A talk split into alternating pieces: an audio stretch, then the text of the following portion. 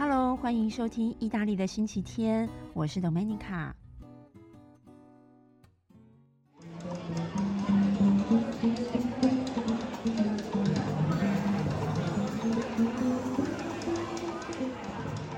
刚刚这一小段录音呢，大家其实可以听得出来哦，这是一个非常非常热闹的现场。那这个广场呢，是有人在演奏音乐哦，街头艺人在演奏。那周遭呢，有非常非常多的人在围观聆听。在意大利旅行呢，我们常常会遇到这样子街头表演呐，然后有非常多的人一起同欢的，这样非常愉悦的一个情景哦。但是旅行并不是时时刻刻都这样子令人感到愉悦的哦。在这次的第七集以及下一次第八集的节目里面呢，嗯，我想要来说一说美好旅行的另外一面。怎么说呢？无论呢你是喜欢安全平顺或者是冒险未知的旅游心态，那我想大部分的人应该都希望旅行的过程可以带来很难忘还有美好的回忆哦，又或者是至少是安全而且不惹麻烦的吧。但是我们同时必须要了解到，旅行也是不可避免会遇见不美好的事物，也可能会有大大小小的风险哦。当然，我并不是指说在非常危险或者是战乱的地方啦。在开始介绍之前呢，我想问问看大家哦，当你们听到意大利旅游的时候，会浮现什么样的印象呢？可能是文化艺术啊。美食美酒啊，或是帅哥美女啊，哦这些，但是呢，也可能会有朋友想到，例如小偷扒手啊，哦，甚至种族歧视等等。所以呢，我计划会分别在这一次还有下一次两集节目里面，来聊一聊有两个比较负面，在意大利哦，或者甚至是在欧洲其他国家旅游最容易被提起的话题。第一个就是扒手。再来就是歧视，哇，我觉得其实这一类比较属于我们所谓黑暗面的话题哦，听起来呃非常容易引起共鸣，但事实上哦是很难有定论的，甚至有的时候是蛮有争议的哦，因为每一个人的个性不一样，还有生活经验啊，或者甚至立场也不同，那当状况发生的时候，应对的方式一定也会不一样哦。所以发生在别人身上的事情，我们并不是当事者，那都没有办法去推测或是评断哦。所以不见得任何的情况，我们都可以去同理或者是去感同身受。那比方说呢，我已经在意大利生活好几年了，甚至呢，从我非常年轻的时候就开始接触这个国家，而且呢，加上哦，我觉得到了一定的年纪哦。虽然不能说自己是阅人无数啦，不过在意大利或甚至是我在欧洲其他国家旅行的时候，那在避免危险发生这件事情上面，我自觉是有一定程度的呃能力啦。好，所以我在开始聊这两个话题之前呢，我必须要告诉大家，以下呢我会提到的都是我个人以及朋友，呃或者是我工作上遇到的各种经验分享。也许正在听节目的各位有曾经有过不同的遭遇，而且一定会有不同的意见，还有处理方式。那如果你也愿意的话，欢迎留言给我，在未来的节目，也许有机会让大家听一听不同的声音哦。好了，我们就从这一集的主题“小偷扒手”开始聊吧。哦，对了，我要先声明一下哦，在这里提到的状况，我们是讲一般常见的案例。其他有很多种奇奇怪怪的，例如说什么假艳遇真诈骗呐，哦，或者是误入黑店被坑呐，哦这一类的特殊情况，那我在这一次暂时呃就不会列入讨论范围之内，我会另外在未来的节目跟大家后续的聊聊喽。好，那嗯，先说说我自己的经验哦。其实从一九九七年我第一次到意大利之前，也看了不少的旅游指南。那的确哦，意大利这些大城市，尤其是罗马呀、呃威尼斯啊、佛罗伦斯啊、米兰这些地方哦，小偷扒手那早就是恶名昭彰哦，在各大旅游书里面一定都会提醒这些事情。那虽然当时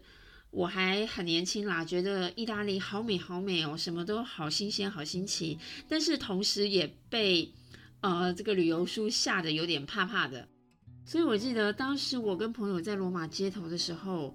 其实这心情上一直是战战兢兢啊，瞻前顾后这样子，那就很很怕突然有个人跑来抢劫我，所以。老实说，嗯，早期我对于罗马的印象哦，什么竞技场啊、许愿池啊这些，我都没有留下什么太深刻的记忆，因为一直在防小偷。不过当然，因为一九九七年我是算是全身而退啦，这开玩笑啦，就是说，嗯，我就是说我第一次来意大利的时候，并没有。遇到什么不好的经验哦？所以我才会有后来继续来意大利的，呃，这些后续。所以接着二零零一年的时候，我来意大利游学一年。那当时呢，我是住在中部一个非常漂亮的小山城，叫做西恩纳 （Siena）。那 Siena 这个位置呢，它是在呃佛罗伦斯南部。大概坐巴士一个多小时就到的一个一个城市，那这个城市呢，当时因为还年轻哦，所以会觉得天哪，怎么这里这个城市都没有什么年轻人哦？这是我们自己开玩笑啦，因为在 Siena 有一个非常知名的外国人大学。所以当然是有非常非常多各国来的年轻人，不过当地的居民都比较呃比较多的长辈，所以整个城市的气氛还有这个步调也是比较缓慢，所以当然就不像大城市那样子哦，有很呃步调比较快啊，有那种很要动的气氛。所以在锡耶纳生活久了，慢慢慢慢的就觉得哇，这真是一个宁静的小山城啊。然后呢，大家都非常的悠闲哦，每天上完课就坐在广场边发呆啊，吃冰淇淋啊，整个城市弥漫着一种非常悠闲而且非常安全的一种氛围。那所以呢，呃，渐渐我也算是比较稍微松懈了一点啦，因为当时还没有任何不好的体验哦，所以也。不会去想这么多。那有一次呢，我就去参加了当地一个非常非常知名的节庆，就是赛马节。这个赛马节在每一年的七月还有八月哦，都会在 Siena 的市中心举办，呃，是一个非常非常传统的中世纪的一个盛大的节庆。啊，那这节庆我之后再跟大家介绍。好，总之呢，这是一个赛马的竞赛，就是说呢，呃，Siena 有十七个教区，哦，是十七个区域，那这个区域之间彼此的竞赛，最后赢得冠军的那一个队伍，那个区域会举办非常非常热闹的庆祝的活动。然后呢，我在的那一年，就是听说哦，赢的这一区他们有免费的红酒可以喝，我就非常开心的跟朋友一起到庆祝活动的现场去。等着喝免费的红酒，好，那当然呢，当时气氛非常的嗨哦，人也非常非常的多，就是人挤人的一个情况。所以呢，当我喝的正高兴的时候，忽然我的朋友就拉拉我的手背，然后跟我讲说：“哎，Dominica，你知道吗？你的包包拉链被打开了。”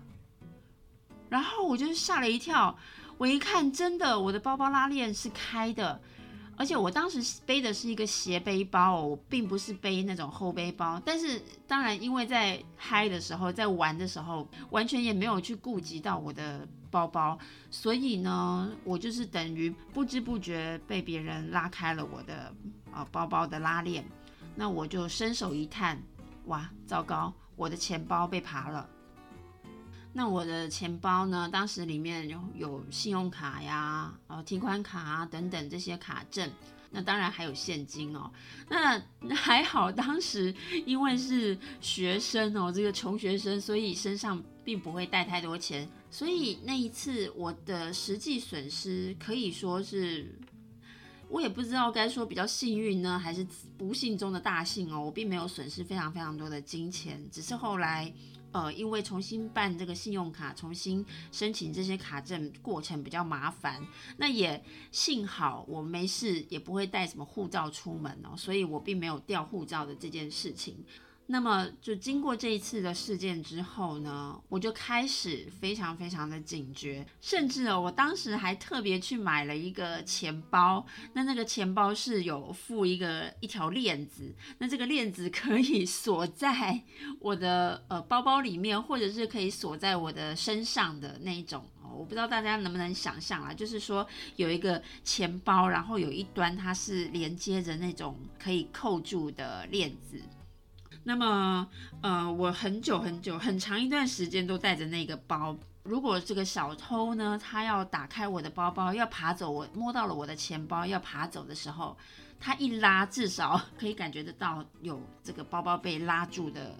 的这种感觉。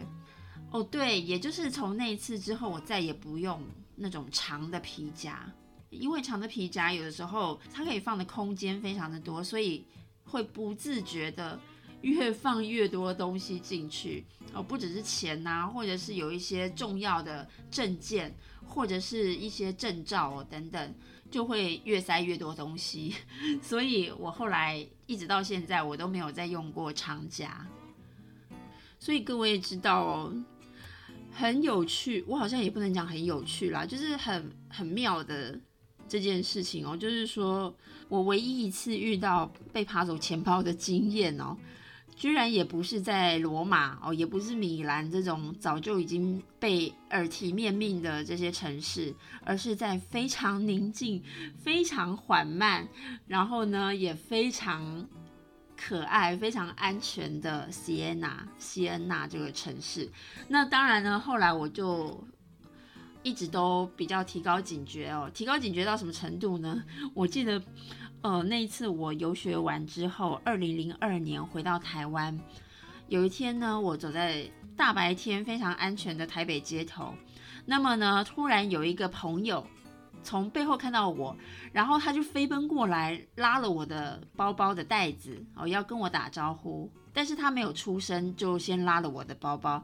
我当下第一个反应就是想说。谁是谁要抢我？然后赶快非常激动的回头，哦，结果一看是我的朋友，还好我没有做出什么反击的动作。其实就等同是说那一次的经验以后，我的呃警觉性就真的是变得高了非常多，甚至当时刚回台湾会有这样子的反应，所以那是我第一次钱包被扒走的经验哦，遇到扒手的经验。也是到目前为止唯一的一次，那我当然希望从今以后都不要再遇到了。虽然呢，在我身上的经验是，呃，实际有被扒手得逞过一次哦，但是呢，我另外再分享一次比较惊险一点点的经验，就是那是我大概四年前哦，就是二零一六年的时候到罗马生活第二年。发生的事情，那那一次呢，是我为了要去办一个证件哦，经过了应该说是误闯了一个呃吉普赛人的社区。我们要讲社区，好像它也不到社区的规模。那种吉普赛人，或者是我们讲说那种游牧民族所聚集的地区，通常就是会有很多诶比较破旧的铁皮屋啊，或者是像。我们讲说像营区那样子的一个一个名词，好，那那一次呢，就是反正我就是误闯了那个地方。那走着走着呢，呃，我正好拿着手机在看这个 Google Map，我在找我要去的那个办公室所在的路线。然后呢，有两个小朋友，看起来就是大概十岁到十三岁左右的男孩子哦，两个男孩子。他们呢，就是慢慢的靠近我，然后就忽然跟我讲话说：“哎，你知道现在是几点了吗？”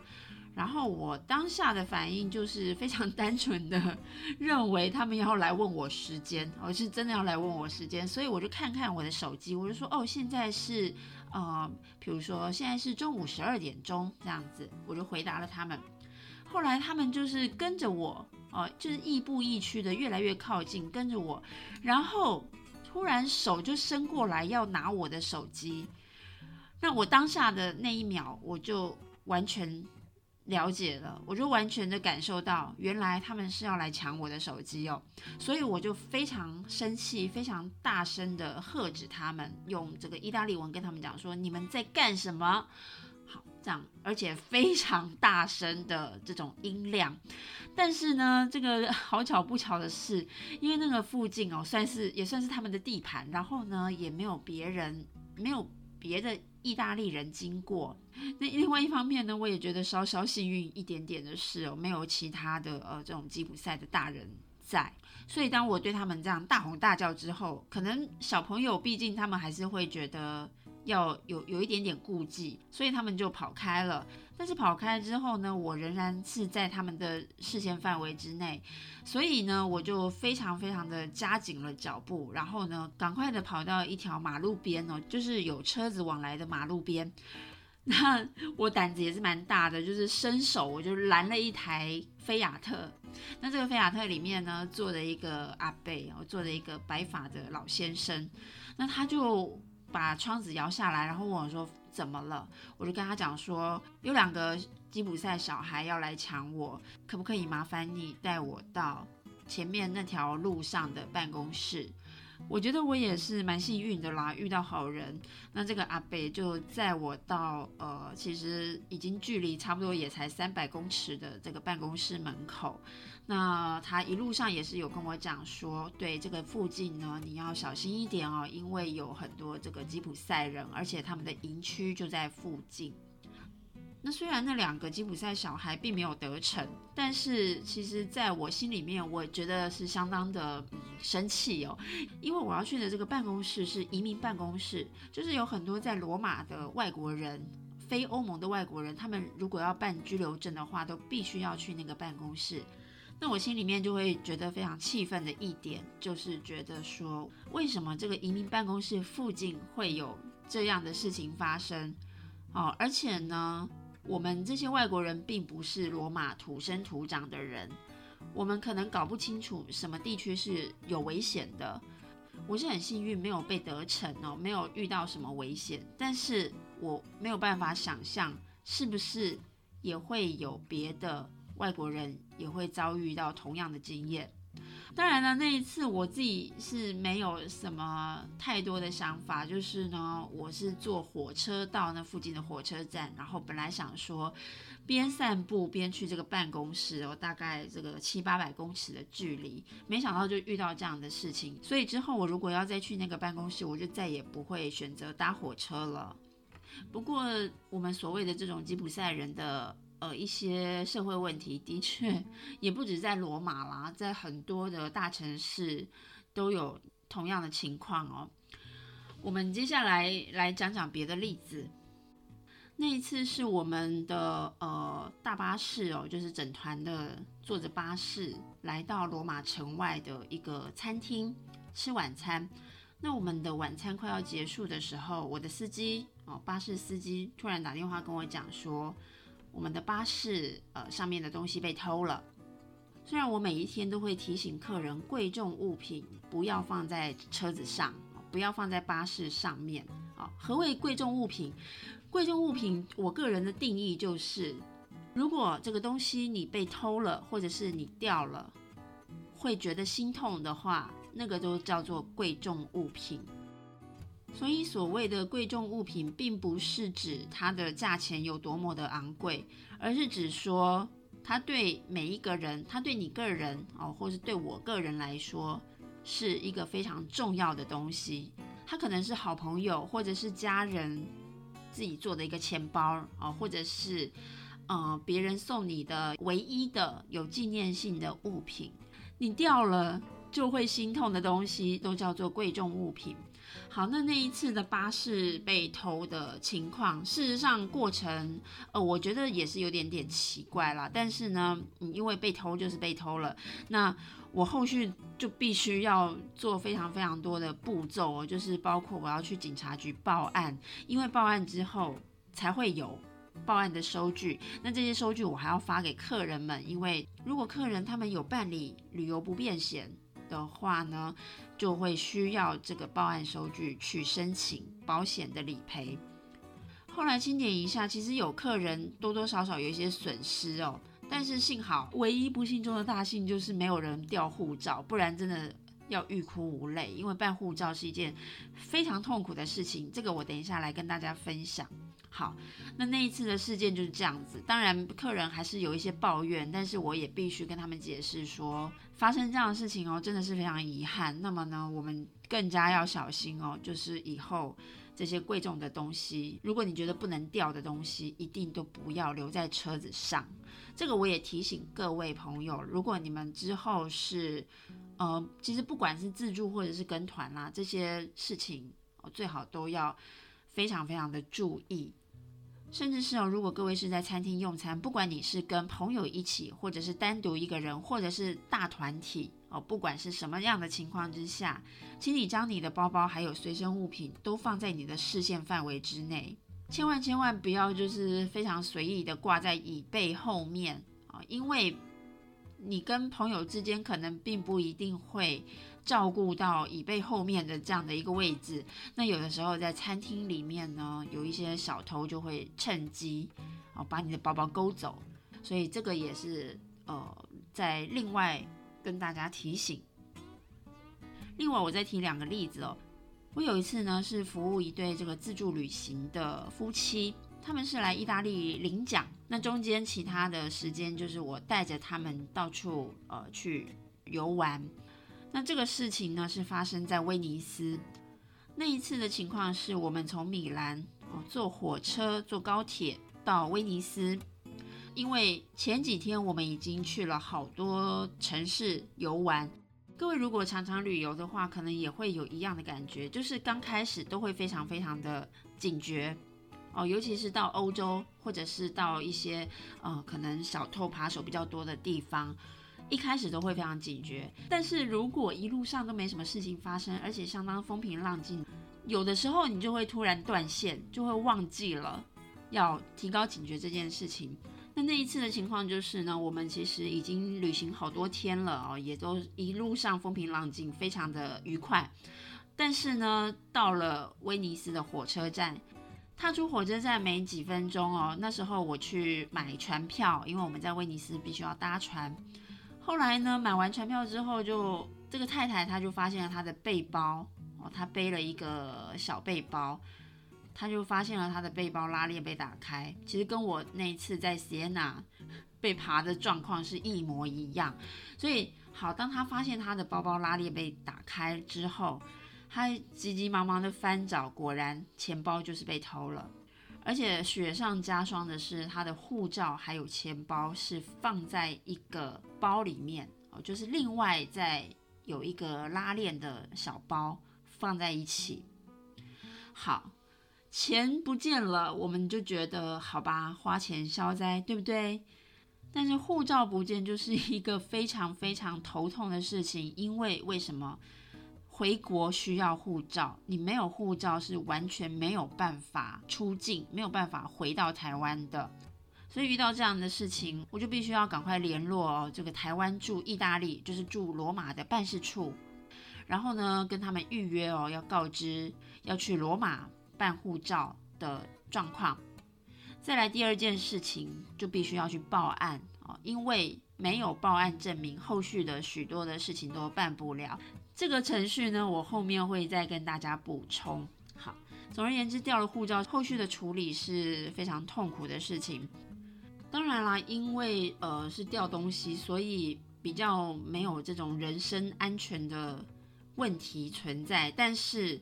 也会多多少少心情受到影响，而且我们当时在这种火车站人多拥挤的地方，完全不知道是什么时候掉的，或是掉在哪里。那么结果呢？也幸好这对夫妻他们要从罗马回台湾，所以无论如何我们都会回到罗马，还有机会可以去呃办理这些后续的程序。哦，这是不幸中的大幸的情况。但是呢，如果遇到另外一种情况就不一样了。我现在举另外一个例子给大家参考，就是去年二零一九年的时候，我也带了一个团哦，从台湾来意大利的团体。那他们呢，主要是在北部活动，最后他们要去米兰搭飞机回台湾。那这个班机的时间是傍晚，所以早上白天还有一些些的时间可以在米兰市区自由活动。就是呢，最后大家要去买纪念品啊，呃，去买纪念品，然后呢要去喝星巴克去喝星巴克哦，这样等等之类的哦，就是一个自由活动的时间。好，那一次的情况就是我跟大概是两三个游客一起从米兰的市中心要回到我们的巴士集合，因为大家要去机场，要准备回家了哦。所以这个米兰市中心到大巴的停车的位置是有一段路的，会大概走个八百公尺左右的这样的一个距离。好，那我们就慢慢慢慢的晃啊走啊，哦，要去跟大家集合。大家开开心心的 要准备回家的时候，到了离这个巴士不远处，那我其中有一个客人，他就突然发现，哎，为什么我的包包拉链也打开了？这种情况呢，就是会突然就发现，哎，怎么怎么发生这样的事情？我们都不知不觉，甚至连我还有其他两个客人。跟着他走在一样的呃这个路线上面都没有发现这件事情，所以大家知道这个扒手是非常非常厉害的。钱被扒了就算了，最恐怖的是护照也被扒了。各位要知道，我刚刚要提的就是这些客人他们准备是要回到大巴上面，要前往机场，当天晚上就要回台湾了，但是护照被扒了。是完全走不了的情况哦，那这种情况的处理哦，就会非常非常的呃冗长。首先呢，我要先联络在罗马的办事处，一样的，我要跟他们讲说，哦，掉钱包了，掉护照了，要重办，那要先给资料这样子的一个过程。然后接下来我就要开始脑中有 SOP 哦，脑中有这个 后后续程序，就是啊，第二个我要去报案，第三个。客人他晚上的飞机他没有办法飞，所以他必须要改航班。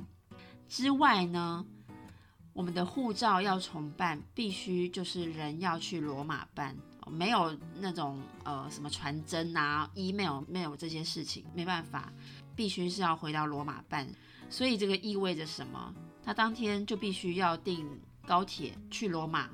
然后在罗马待一个晚上，因为到了罗马是没有时间去办护照，必须要等到隔天，所以加上火车要订、住宿要订、航班要改，这个听起来就是一个非常花钱，然后呢又花时间的一件事情。好，我脑中闪过这些 SOP 之后呢，另外一方面，因为我们刚好走过来的这条路就就这么一条。我们非常清楚是走过哪一条路，我们就原路折返哦，沿着刚刚那条路一边走一边怎么样去翻找垃圾桶。各位可能有些朋友很难想象哦，我们去翻找垃圾桶这样的一个行为是代表什么？因为如果你遇到比较有良心的扒手，那他爬了整个。包包发现护照对他来说是没有用的，而且他们可能会知道护照对于持有的这个游客是相当重要的，所以他会把钱拿走，留下护照，可能会顺手丢在呃路边或者是垃圾桶里面。当然，我们是自己开玩笑说这种扒手比较有良心啦，至少他不会把你的护照给带走。好，所以呢，那一次就是我们沿着路边找。各个角落也找，最后最后，皇天不负苦心人，我们在一个垃圾桶里面找到了这个客人的护照。当然，里面的钱已经是不见了，但是护照是安然的躺在原本的那个小包包里。我当时 跟那个客人简直是相拥而泣，而且呢，因为在。找到护照之前，我已经打电话去给这个办事处知会说，哦，我们可能明天早上会要去办理这个新的护照哦，所以也先告知了这客人的资料。但是呢，找到的那一刻，除了相拥而泣之外，我就也是非常非常兴奋的打去这个办事处，跟他们讲说，那我们找到了，就取消了这个办护照的预约。那我觉得办事处的人也非常好，他们也是跟我们恭喜恭喜哦，就是说，呃，就是太好了，找到了这样子。所以各位也可以知道，如果你真的掉了护照，还有一个方法哦，你可以耐心的慢慢慢慢的去翻找垃圾桶。当然，这个前提是你要很清楚知道你的护照大概是从哪一个路段开始不见的。那我这个客人当然他是呃很清楚的知道，在我们走那条路之前，他曾经买了一些纪念品，所以当时的护照是还在的。那也非常清楚，我们一定是掉在这一条的路上。好，以上呢都是我自己经历过的一些经验。不过呢，因为我是在旅游业工作，所以也听过非常非常多的前辈们，或者是很多的资深领队、专业的领队分享过非常多的经验哦。那我还曾经听说过有一些比较严重的，例如说，嗯。整台大巴的窗户被砸破啊，哦，或者是饭店里面有内神通外鬼啊，就是知道会有旅行团来入住，就被小偷锁定，然后趁着上下车人正在忙乱的时候啊，就这小偷就趁机下手了。当然，我们都是希望预防胜于治疗啦。谁会乐见东西损失的情况发生呢？那可能各位也会觉得说，哎，多米尼卡，你这样讲好像听起来有点模糊，但到底我们要怎么预防？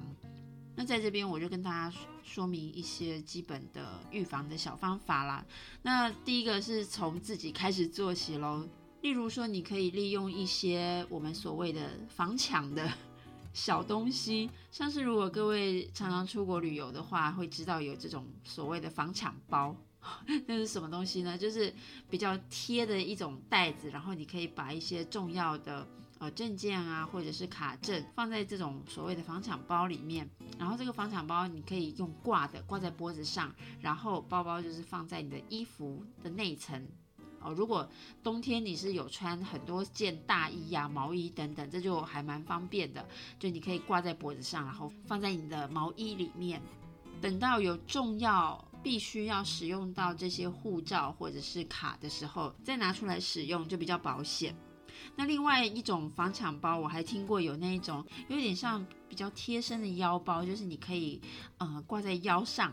挂在你腰上之后，在外层再穿衣服或者是穿裤子哦等等，就各种的防抢的小东西。那近年来呢，我其实也蛮常看到有很多游客会带那种所谓的防抢包哦，防抢背包。那这防抢背包怎么回事？就是它的拉链或者是它的开关。可能有一些这种小机关哦，比较不是扒手很容易就把它打开的呃一些装置，所以这也是可以好好的利用。那当然，以我个人本身的话，我如果是在带团，我都是挂这种斜背包，因为斜背包就是你可以把它转到身体的前面，随时是在自己的视线范围之内。那我个人在罗马平日如果不是工作的话，我其实还是带侧背包，或者是有的时候我如果要背电脑出门，我会带背包。那当然背包呃里面有很多的这种夹层啊什么，我会尽量把这种贵重物品我都会放在很比较深层的这种夹层里面，而且就是随时注意包包的开关还有拉链是不是有关好。那另外还要提醒各位哦，呃，来意大利或者是来欧洲，不免哦就会想要买很多的纪念品，或者是甚至一些精品。尤其是呢，很多的游客来到意大利哦，来到欧洲，都会有这种亲朋好友希望可以代买哦，代购一些呃比较贵重的、比较高单价的精品回台湾。那这种情况就必须要特别特别注意了。请各位在走在路上就不要太高调。如果你拎着很多个那种大大小小什么爱马仕啊，或者是 GUCCI 呀、Prada 这些纸袋的话，那当然很多的扒手就会觉得啊，你就是来花钱的，你身上一定有不少钱，就很容易变成被下手的目标。我之前有遇过一个客人哦，他其实也是身负重任哦，背负了很多亲朋好友的委托，就是要代买精品回台湾。所以呢，他怎么做？他就带了一个那种塑胶的大大的购物袋，就是看起来外观一点都不时尚哦，一点都呃没有什么特色的那种大购物袋。然后他在精品店购买完这些商品之后呢，他就把这些精品放到这个大大的购物袋，然后呢就这样子背着走在路上。而且甚至有的时候我们是要下来呃走景点，他也是跟着背在身上的哦。想到这个，我就突然想到，各位朋友，如果你们有亲朋好友来意大利或是来欧洲帮你们代购这些高单价的精品回去，请各位一定要好好的感谢他们，因为他们都是身负着这种非常大的风险，在帮他们的亲朋好友购买这些东西哦。一路上除了要去店家问各种。亲朋好友所需要的款式之外，还要小心翼翼的提防扒手。我觉得代买代购真的是一件非常非常辛苦的事情哦。我个人是比较做不来啦，但是呢，哦，我这边跟大家聊一下，就是如果有如果大家的亲友愿意帮。各位代买代购的话，真的要好好的谢谢他们哦，请他们吃顿饭啊，或者是给他们赚一点运费啊，等等哦，因为我看在眼里哦，我都会觉得这是应该的。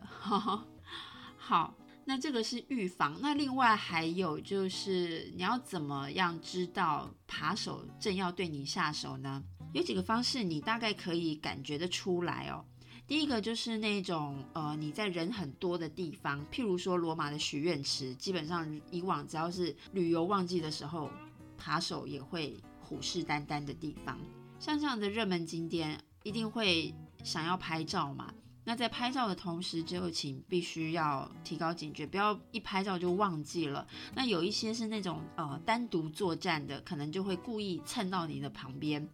然后趁你在拍照不注意、分心的时候，或者是在跟别人讲话哦不注意的时候呢，就摸走了你的皮夹哦。而且他们有的时候熟练的扒手，这个手脚是非常快的，他会很快的打开了你的包包的拉链或者是扣子，很快的摸到了重点，就是你的钱包，然后很快的就把它抽走。这样的事情几秒钟以内就可以解决哦，神不知鬼不觉。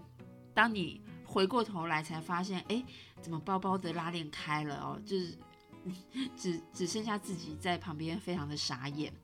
好，再来就是团体作战的。那团体作战的有几个呃招式，第一个就是声东击西。那这个我们可以很容易想象，就是说呢。呃，可能他们两人一组，或者是三人一组，那其中一个人来跟你搭讪哦，来跟你问一些嗯不着边际的话哦，或者是来明明看你是一个游客，却来问你说，哎，这个什么路怎么走？哦，这个其其实你听起来就是觉得是很不合理的事情，所以这种情况就要注意。可能你在跟搭讪的人讲话的同时，他的同伴就会开始对你的包包出手哦，就是转移你的注意力。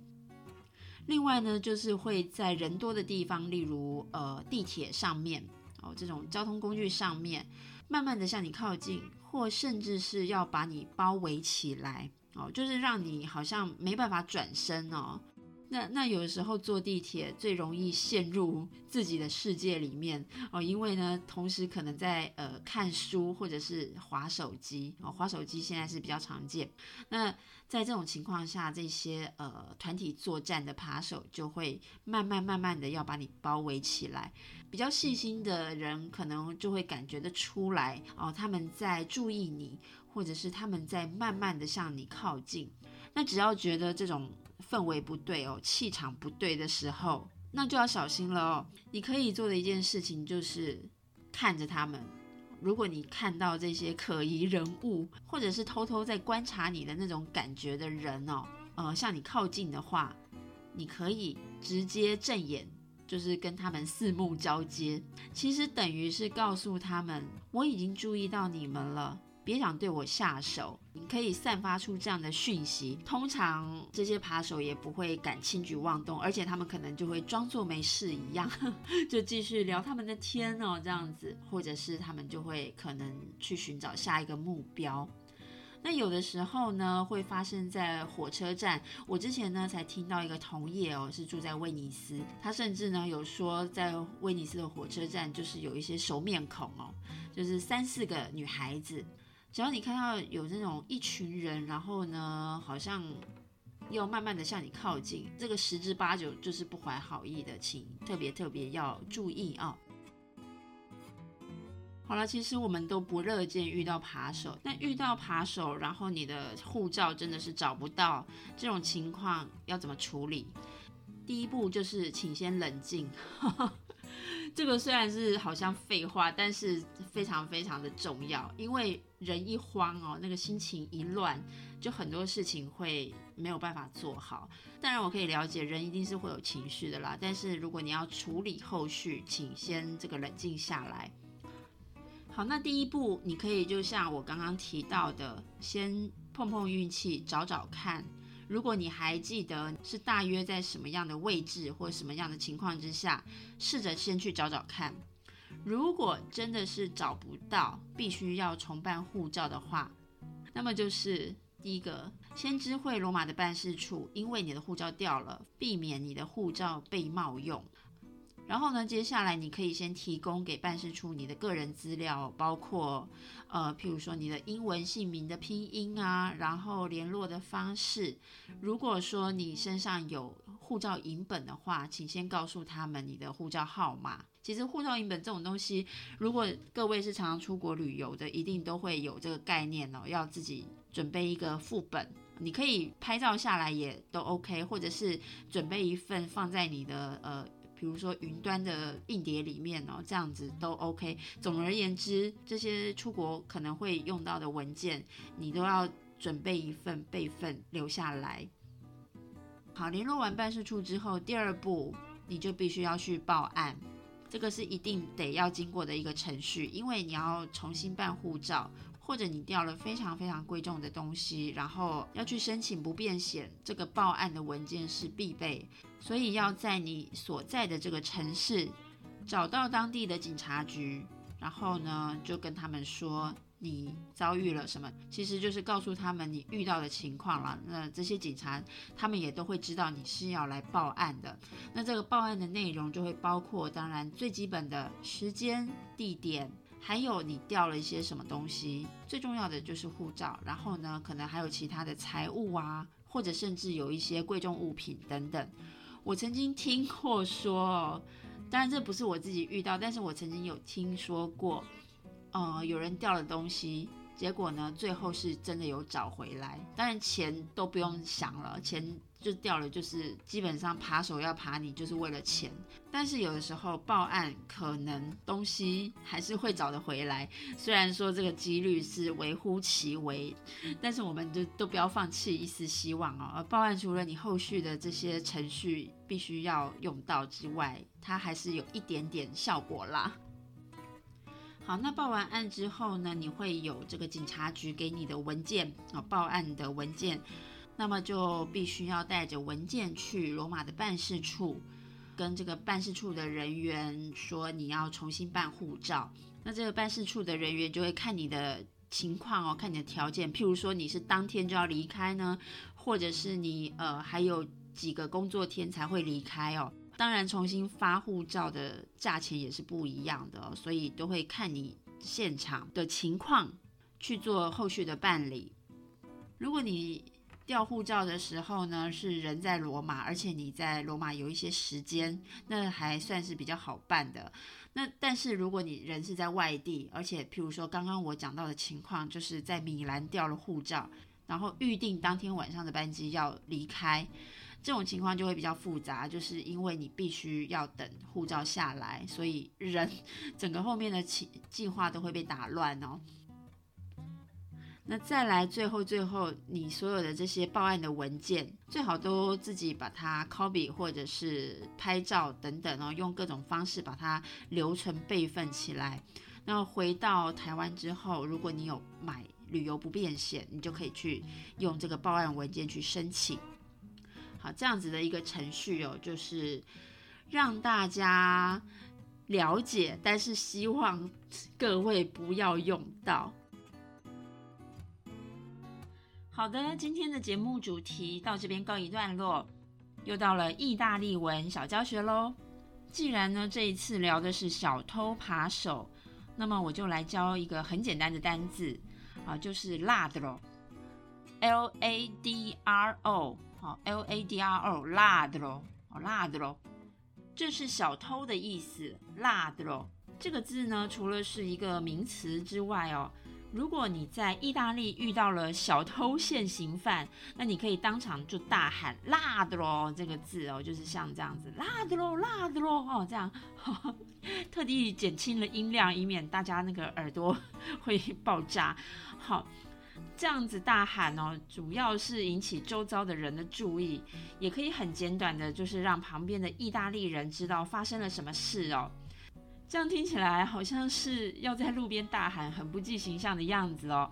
不过呢，各位不用担心，因为这个并不是随随便便像那种泼妇骂街一样的这种喊法。因为呢，在这种非常情况之下，千万不要默默的隐忍哦，或者是呃就觉得自认倒霉。像我自己的话，平常也是比较 沉默寡言的个性啦。遇到不对的事情，像是小偷啊，或者是性骚扰这一类的状况，该高声求救，或者是需要表达的时候，发出声音维护自己的权益，这是非常非常正常的事情哦。所以不用觉得很害羞啦。那如果你真的不幸遇到了呃小偷扒手，又或者是呢你看到别人正在被这些小偷下手。而且呢，你如果愿意仗义直言的时候，就直接喊辣的咯哦，辣的咯就对了。那下一集的节目呢，其实已经预告给大家了哦，我会来聊一聊美好旅行的另一面。呃，第二个话题就是歧视，不是什么中古世纪骑士精神的歧视，是呃我们讲种族歧视的那种歧视哦。不过，在进行下一次的节目录音之前呢，我想要来试试看一个活动，那就是呢，我想问问看各位是不是也有经历过你认为是歧视的状况呢？如果你愿意跟大家分享，欢迎透过简短的留言告诉我。你可以透过意大利的星期天 Podcast 的网站哦，呃，这个网站里面有一个语音信箱的功能，你可以在里面直接录音留话。又或者是呢？如果你希望是用文字的表达，也可以在我这一集的节目里面留言，我会把留言的链接放在介绍页面里面。那么在下一集哦，我预计是一周以后哦，我会整理好来一起分享给所有的听众。那也非常期待大家的留言哦。好啦，希望大家喜欢这一次的内容。如果你想知道更多关于这一集的补充讯息，欢迎到我的 Facebook 同名粉丝专业意大利的星期天，也别忘了订阅节目频道哦。那另外呢，如果你愿意继续支持意大利的星期天，也欢迎到赞助页面给 Domenica 多一点点小小的鼓励哦。那么我们就下次见喽，超超。